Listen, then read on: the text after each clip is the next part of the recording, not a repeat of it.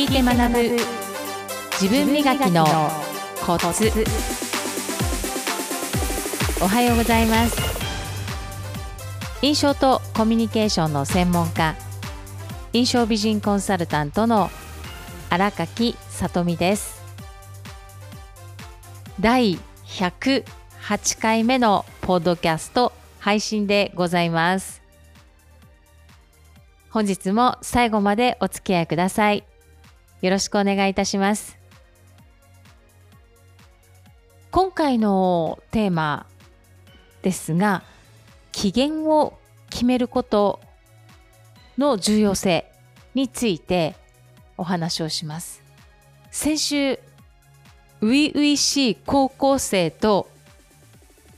お話をする機会をある方からつないでいただきました。約90分の時間でしたがとても心地がよくって高校生のお話を聞きながら私も自分自身の経験を話をさせていただいてその中で改めて期限を決めることってとても重要だなって改めて感じました。期限を決めることって他者との機嫌を決めること、他の人が関わって機嫌を決めること、などは絶対ずらせない機嫌ですよね。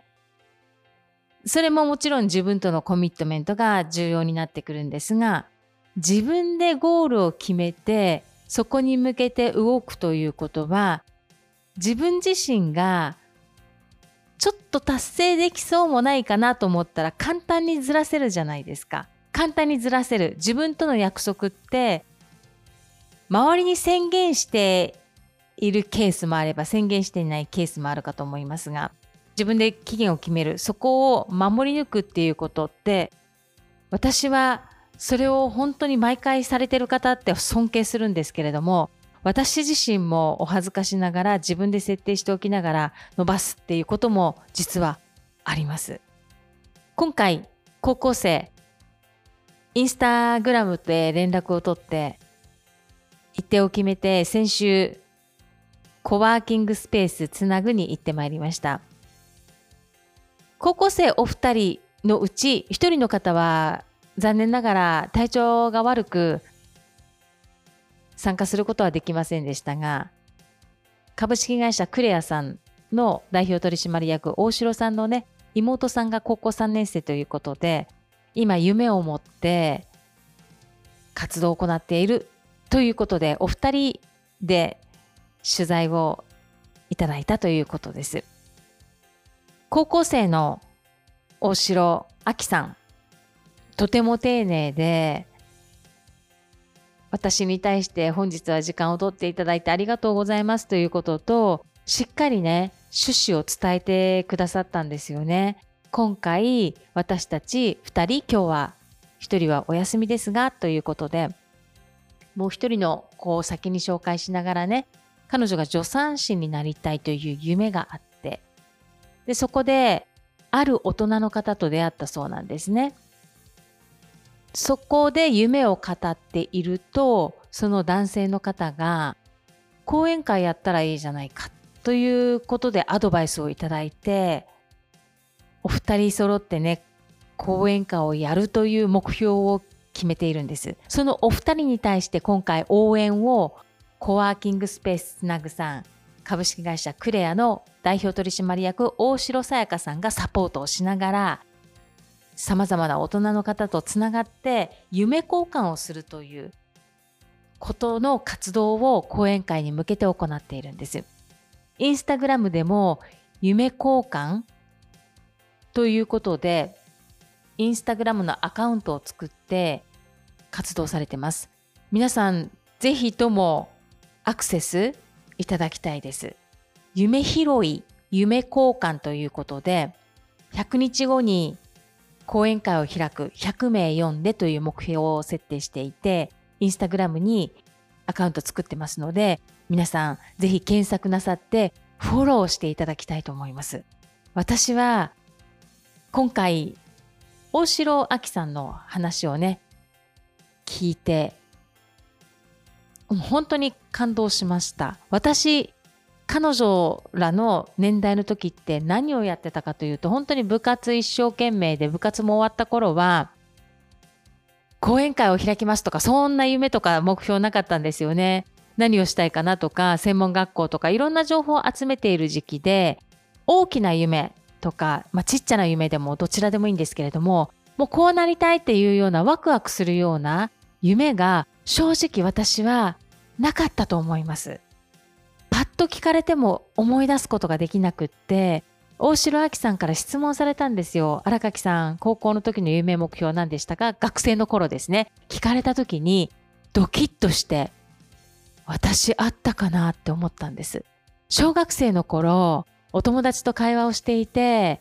将来は専業主婦が無難なんだってっていう言葉だけは強烈に印象に残ってるんですよ。だから専業主婦がいいんだって思ったことはないんですけれどもなぜかしらインパクトがあった言葉だったんですよね。だからそのまま私小学校の頃っていう話をしたからねもう正直に私も伝えてます。だから高校の時こうなりたいああなりたいって今聞かれて思い出せないっていうことは相当強い夢や目標ではなかったっていうことなんですね。留学はしたいと思いました。アメリカに行って留学をしたい。英語話せるようになりたい。あ、そうだ、それも夢だね。ありました。でもすぐに諦めてました。留学行ける費用って我が家にあるのかなとかって考えて、多分厳しいだろうなって、そんなこと言えないしな、留学行くなんてって。だから、県内の基地の中の英会話スクールには行ってましたが、そのようなきっかけも自分からつかむっていうことはなかったし、周りの人にアメリカ留学行くためにはどうしたらいいですかっていうことも聞く知恵さえなかったっていうなんか恥ずかしいっていうところで私は動けなかったっていう私がいたので高校3年生でこのように自分の夢を持ってね7月3日日曜日に講演会を開く100名を読んでっていう目標をしっかり決めてね学校が終わったらその後の時間で活動をしているということに私は本当に本当に感動して私もいろいろ質問されることで今の仕事に至るきっかけをお話をさせていただきました。その中でやはりアウトプットって大事だなと思ったんですがアウトプットしながら私は自分の耳で自分の話している内容や声のトーンや表現っていうところを自分の耳で聞きながら伝えているので気づくことが非常に多くってこのような機会いただけて帰宅後ね本当にいい時間だったなと思って一人感動していたんですけれども。大城亜希さんがね自分の夢を話し始めた時に大城亜希さんに将来の夢どんな夢があるんですかっていう質問をすると私経営コンサルタントになりたいですってもう目をキラキラさせてね言ったんですよ。もうそれもその表情と声のトーンがすごく伝わってきてそのきっかけなんですかっていう質問をしたんですね。そうすると、父親がもともと経営をしていて、そこで父親に、父親は経営者の立場として子供たちに、私たちにいつも質問をしていたんですって言ってましたね。私はこう考えてるけれども、どう思うっていうことを子供に質問して子供からも意見を聞くようなご両親だったようですね。だからこの親子関係もすごく素晴らしかったしこのことを聞いた時にコーチングを学ぶきっかけを私思い出して話をしたんですけれども上司が部下に対して質問をして上司が考えていることを聞き出すっていうことがとても大事と思ったしそれをするためにまた信頼関係を築くことが大事だからコミュニケーションも大事だしっていうお話をしていきながら父親から親から子供にどう思うっていうことを質問しながら引き出すっていうことの環境があったから経営コンサルタントになりたいっていう夢がまた出てきたんですねって話をしながらもうそのお話を聞くだけでもすごく私充実していて、将来も九州のね、大学に進んで経営コンサルタントを目指す、目指せる内容をね、学ぶために大学に行くっていうお話をされてましたね。今回、高校生とお話をさせていただく中で、私もたくさん質問していただいて、アウトプット、過去を振り返りながら、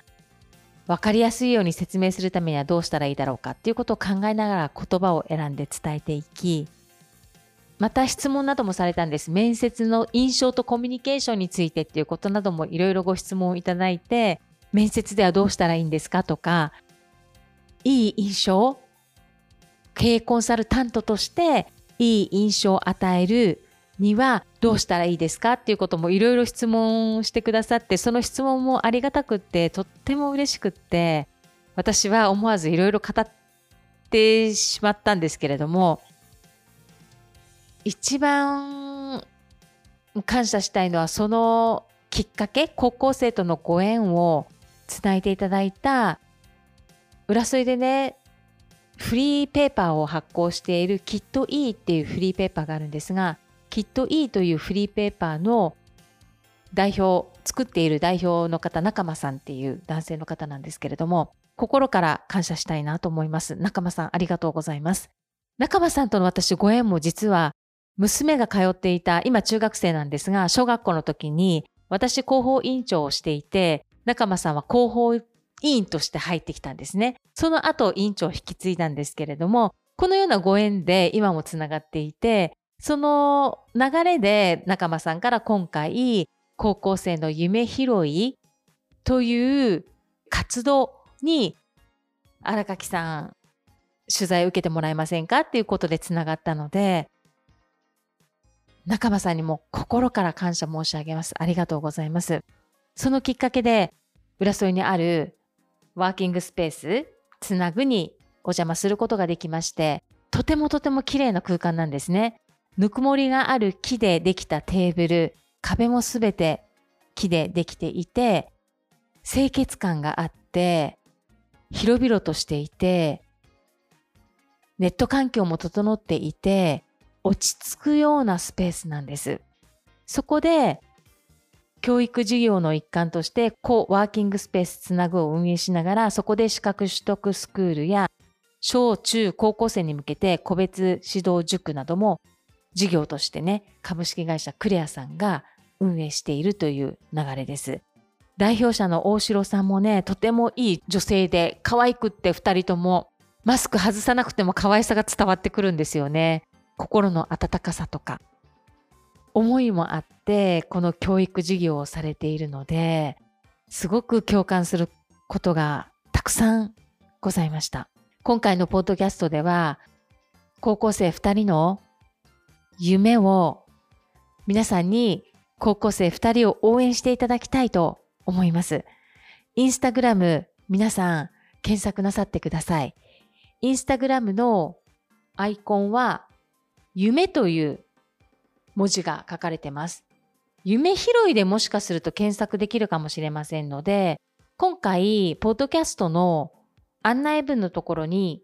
インスタグラムの URL を貼り付けておきますので、こちらからぜひフォローをしていただきたいと思います。夢を持つ高校生応援したいですし、私は高校の時夢なかった一人ではありますが、大きな夢がなかった私ではありますが、まだどんな夢があるかわからない高校生にとっても、今わからなくたっていいんですよね。夢持ちたいなって思っていることが夢であり、夢を持ちたいなと思っているアンテナを張ることで、いろんな方のお話、それから様々な情報から、こんなことやってみたいなっていうような一歩夢にまたつながりますから、アンテナを張っていくっていうことが非常に重要だなって思っています。高校生に刺激を受けて、今後もね、企業研修含めて様々なことに、それからプライベートに関しても、PTA に関してもしっかりと自分でね、機嫌を決めて、コミットメントをしっかりするということを一つ一つ丁寧に実践を行ってまいりたいと思います。それでは皆さん、最後までお付き合いくださいましてありがとうございました。今週もニコニコ笑顔でハッピーウィークをお過ごしください。皆さんのもとに素敵な出来事がたくさん舞い込んできますよう心から祈りましてポッドキャストの配信を終了します。最後までお付き合いくださいましてありがとうございました。